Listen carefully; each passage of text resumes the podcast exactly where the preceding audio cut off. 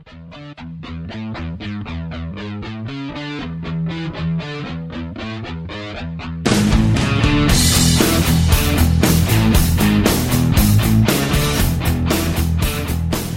morning, good evening, wherever you are, and welcome to episode 52 of the Cloudcast. We're coming to you live from an undisclosed location.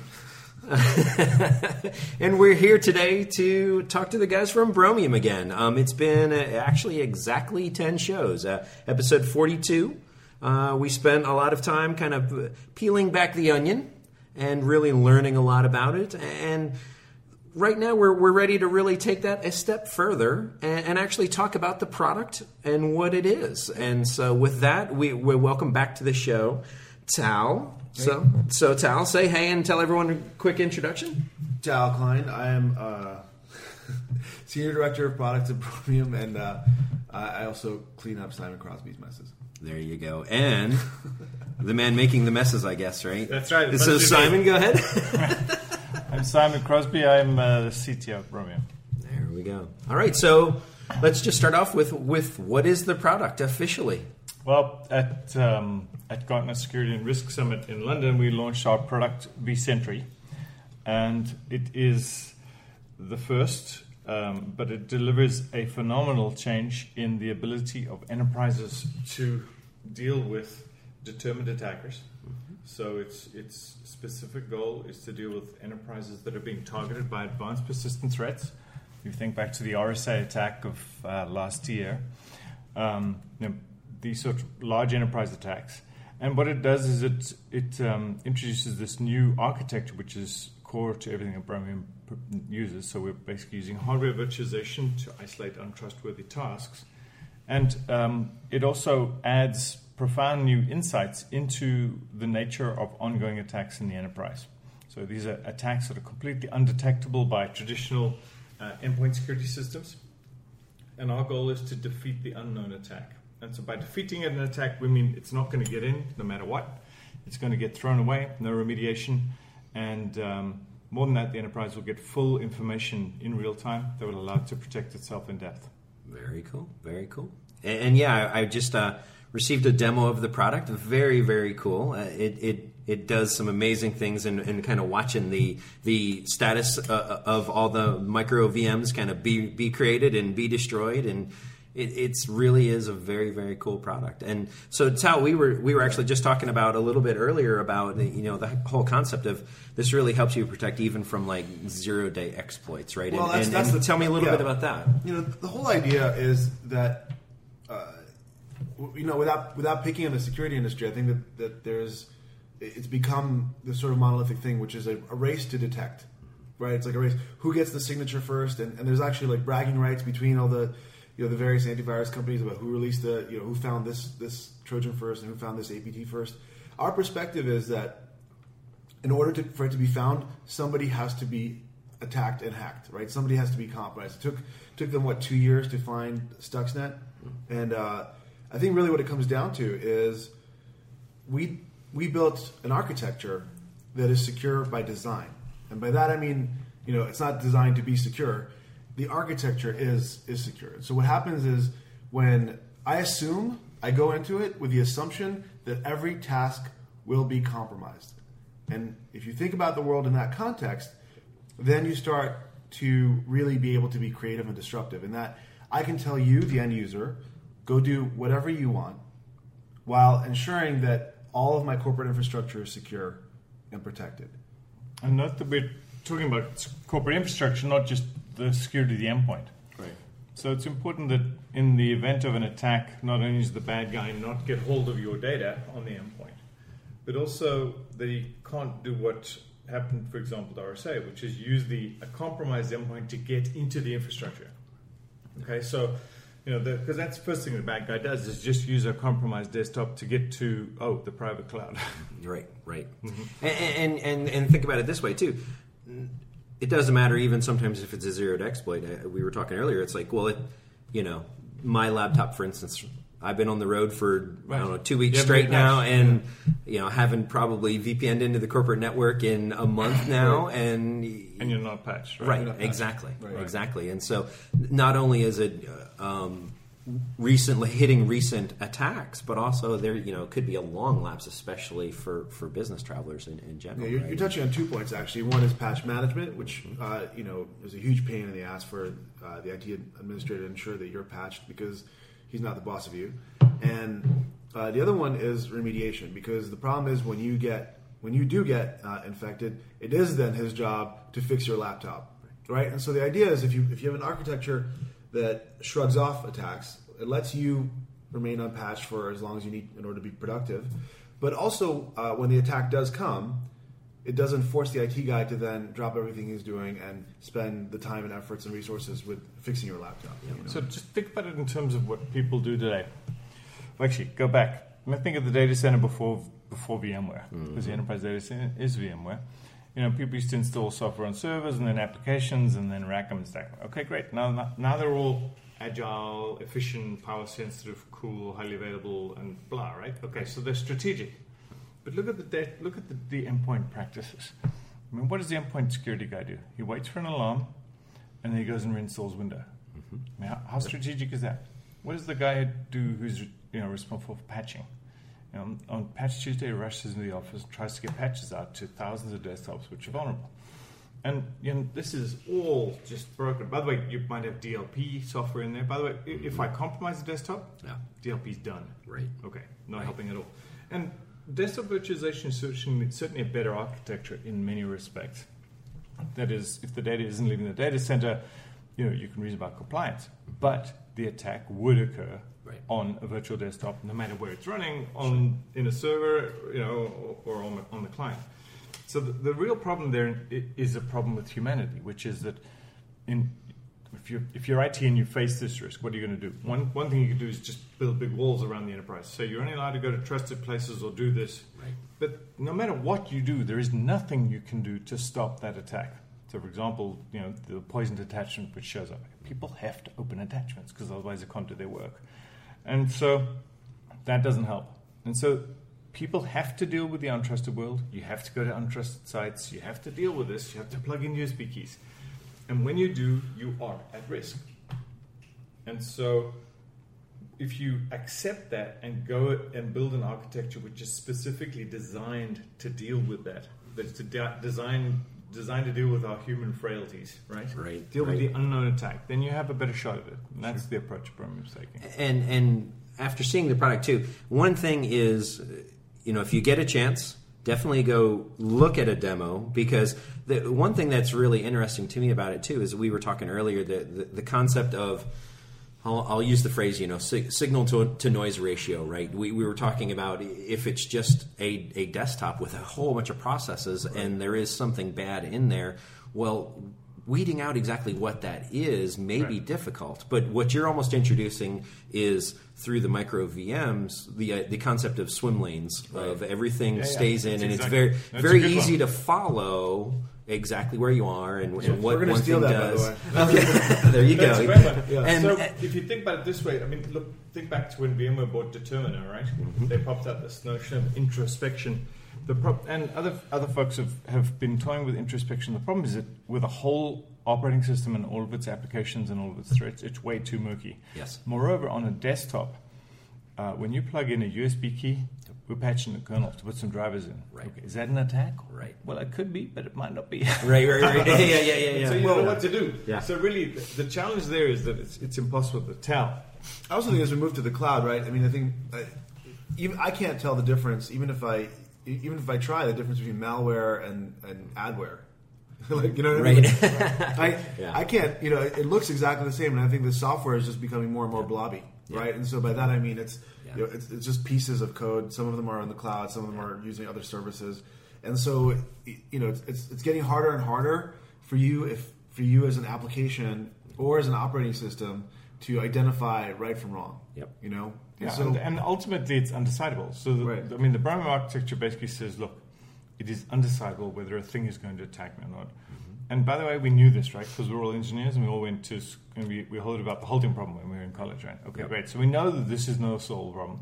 And I think what's happened is that Moore's law has stacked up so badly against the traditional approach of AV. Sure. That basically at the end, and Moore's law is basically the bad guy has all of the cloud Right. to generate new attacks. Yes. And you know, the, and the .dat file is 100 megabytes.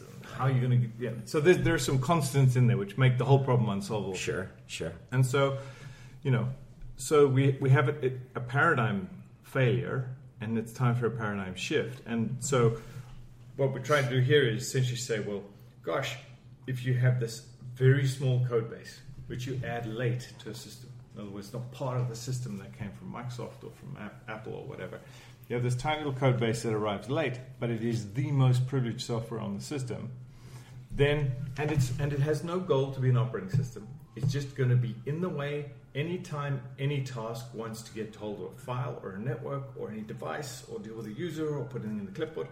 There's no way to get there without this thing getting in charge. Sure. Okay? And it's tiny, and all it's going to do is implement mandatory access controls. Okay. Think SE Linux mandatory access controls. That's kind of what it is, right? So you have at that opportunity, you have uh, an ability to implement policies which are aware of the application and what it should be doing. Right. So, for example, if I'm opening a PDF document, you know, no PDF documents that I use get to talk to the internet. It's just not on. Okay, and you think about that in the context of traditional endpoint security. You know, your your network security widgets, right? Mm-hmm. They might see a connection request from my PC to the internet. They wouldn't know there was a PDF Right. document that sent it, right? Exactly. But before right up in the face of the app, and the PDF doc says, "Hey DNS, please resolve me this thing."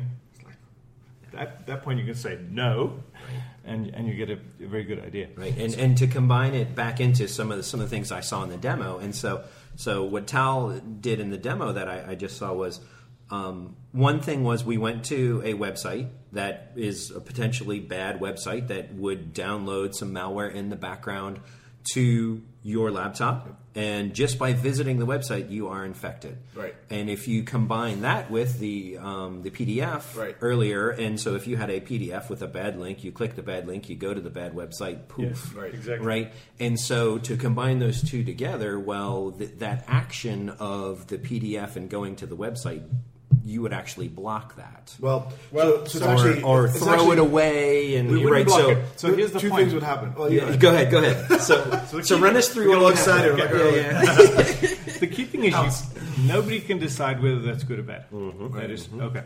And and even without Microsoft doing user access control okay okay okay which no one ever does well, they, Right. they just click, they just click OK. Yes. that's all they do.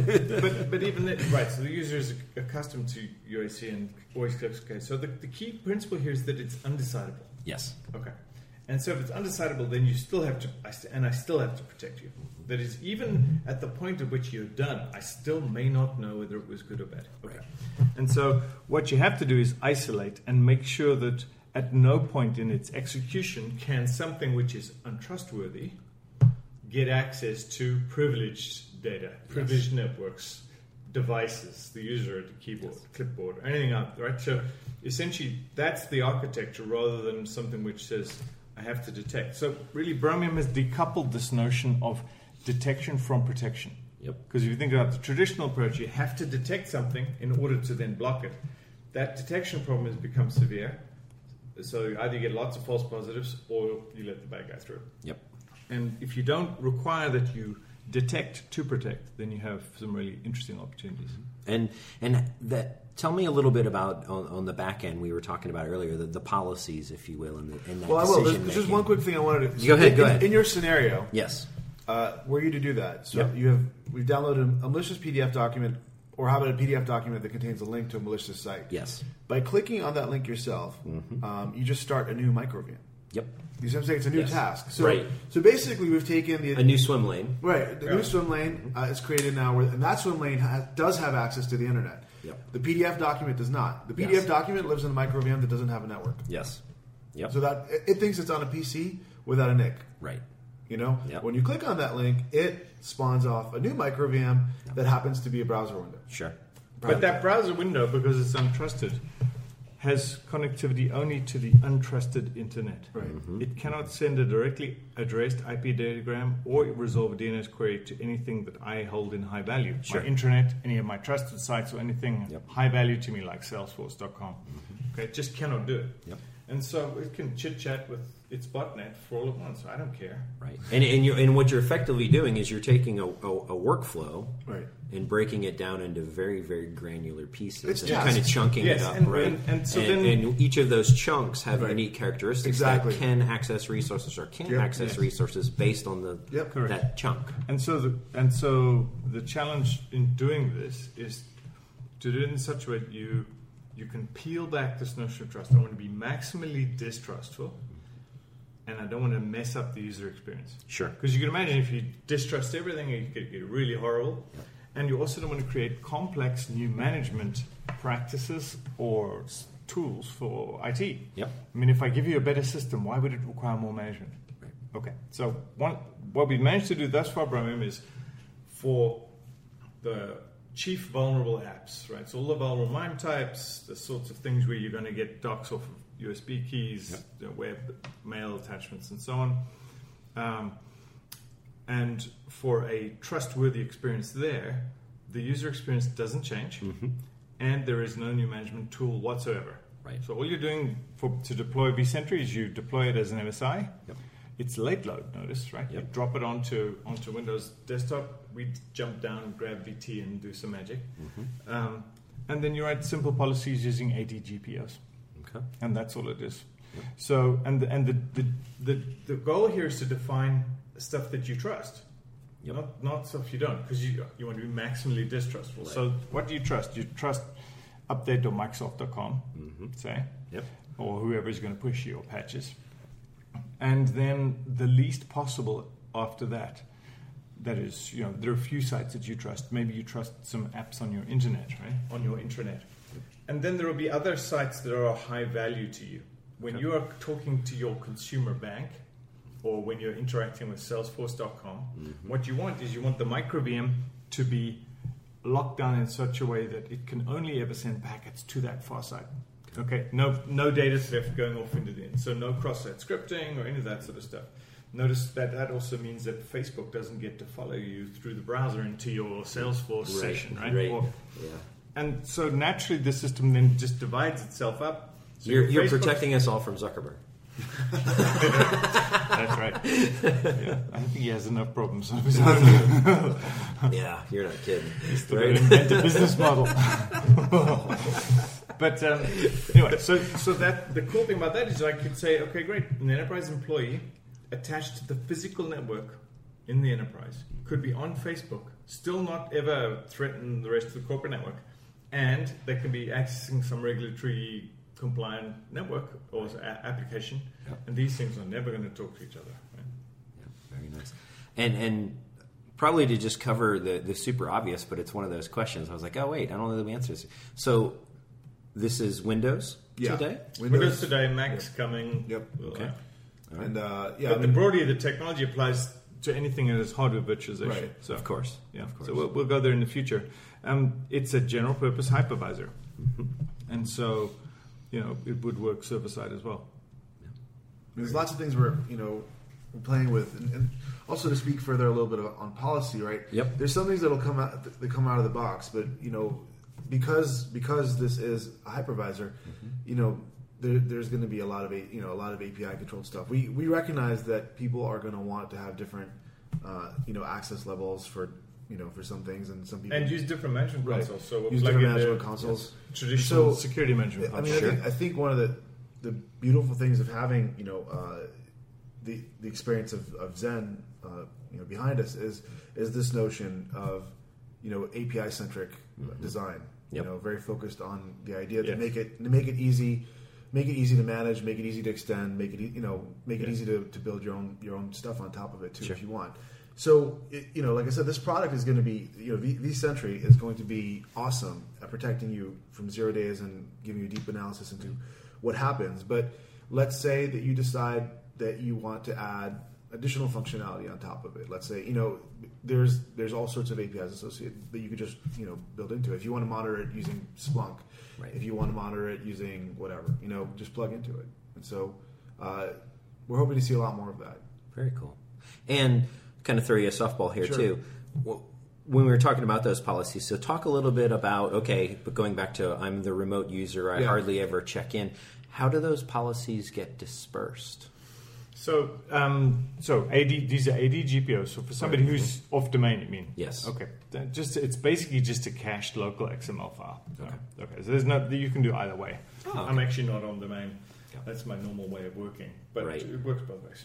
Okay. Yeah, I mean, I think that again, because, um, but because the technology is, you know, is architected to specifically work in the most untrusted scenarios. Yep.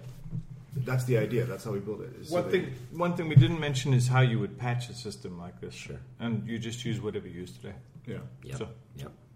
straight from Microsoft or from SCCM. Right. So it's, it's really from the ground up designed to build into whatever tools you use today, Yep. both to Yes. manage and deploy. Yep. yes.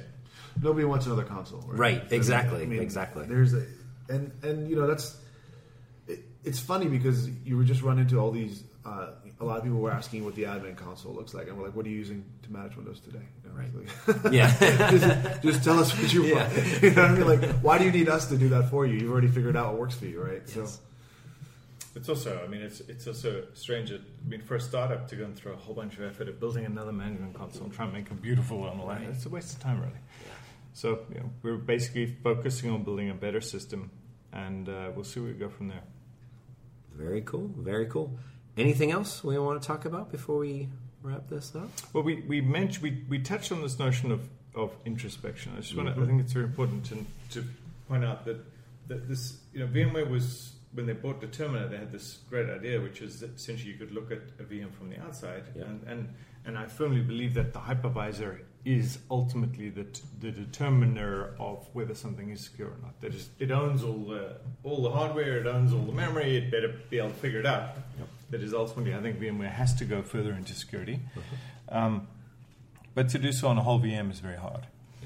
Um, and but then when you have this very granular confines of a micro VM uh, in the swim lanes, you have this you know this perfect ability to actually spot stuff, right?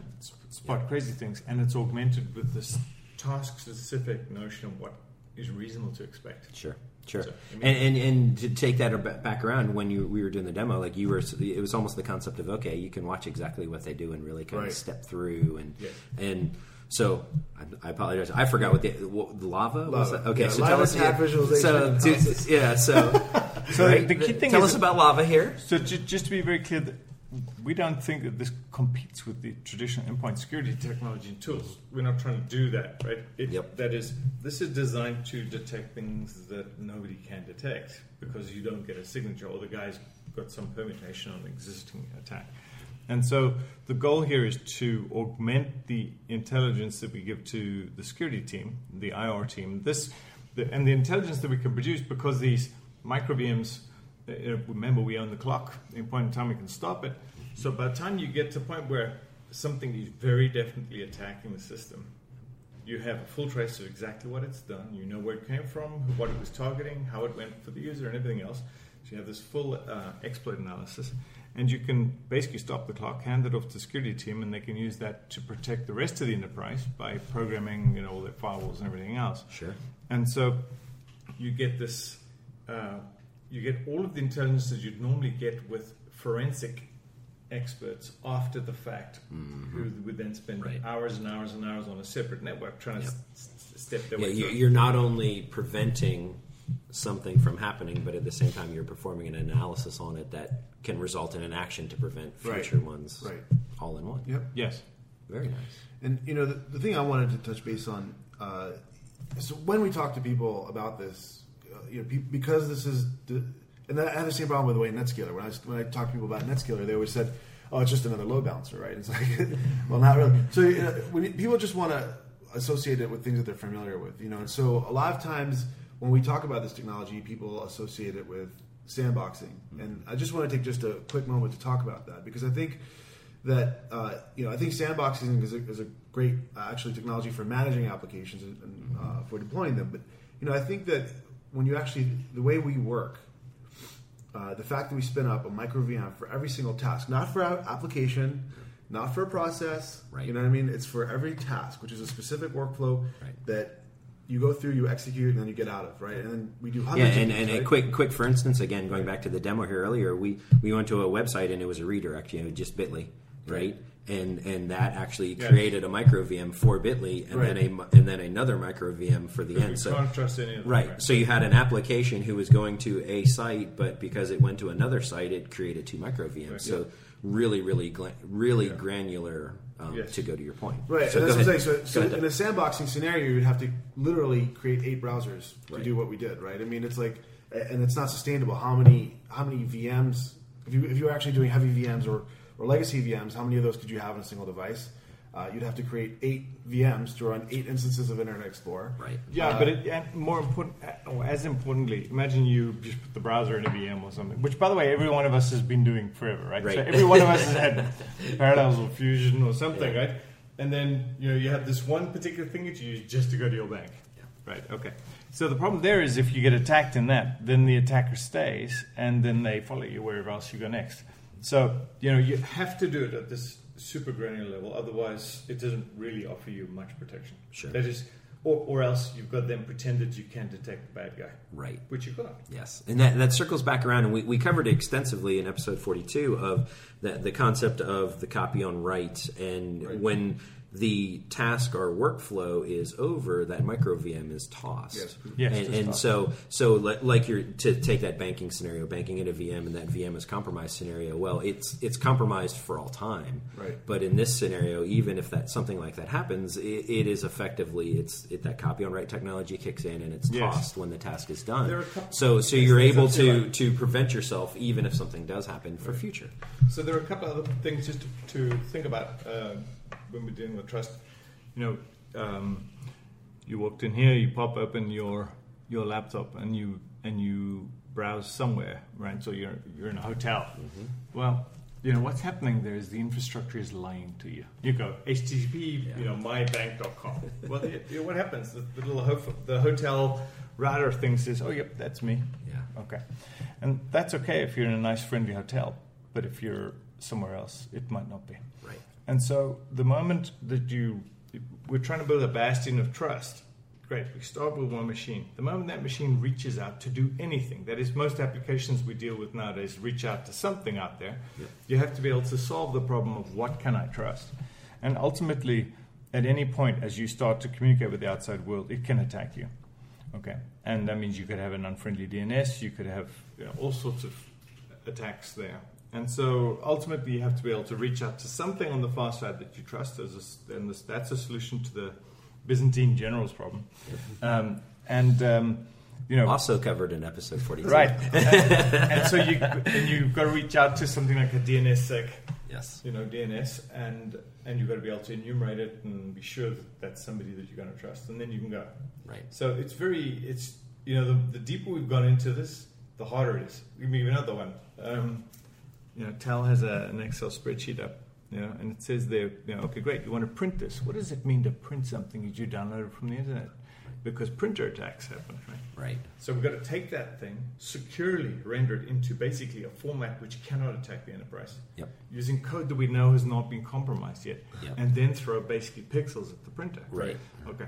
So anytime you have this domain changed from low to high, that is something untrusted is going to go to some part of my infrastructure which is you know high privilege, um, or stuff going from high to low, we're in trouble. Well, it's anytime you cross from low to high. If you Yeah. copy and paste Yep. from low to high. Yeah. I have to have a view. If it's just text and fonts, okay. But if it's more than that, then what am I going to do? Right. Sure. And it it might be asymmetric too. Can I allow you to copy privileged data into something which is untrustworthy? Right. And so you know you have to basically have hooks across this boundary between low and high, where you can insert an ability to do format conversion, and you know implement asymmetric policies and a whole bunch of other stuff. Cool. Yeah. Very, very cool. So, like I said, there's lots of challenges ahead, you know, for sure. But I think that uh, you know this this first generation of the product is going to be uh, really interesting uh, proof point, and uh, we're really looking forward to seeing. We were literally out of time this week. That knock on the door was Simon and Tal heading to their next appointment. So, a huge thanks to Simon and Tal for taking the time to speak with us. To find out more about the new vSentry product, you can go to bromium.com as of today. Um, as for us, uh, we're out of time, so you can follow us on Twitter at the CloudcastNet or on the web at thecloudcast.net, where you can find links to our Facebook page, our YouTube channel, and links to iTunes, Stitcher, and TuneIn. Thanks for listening.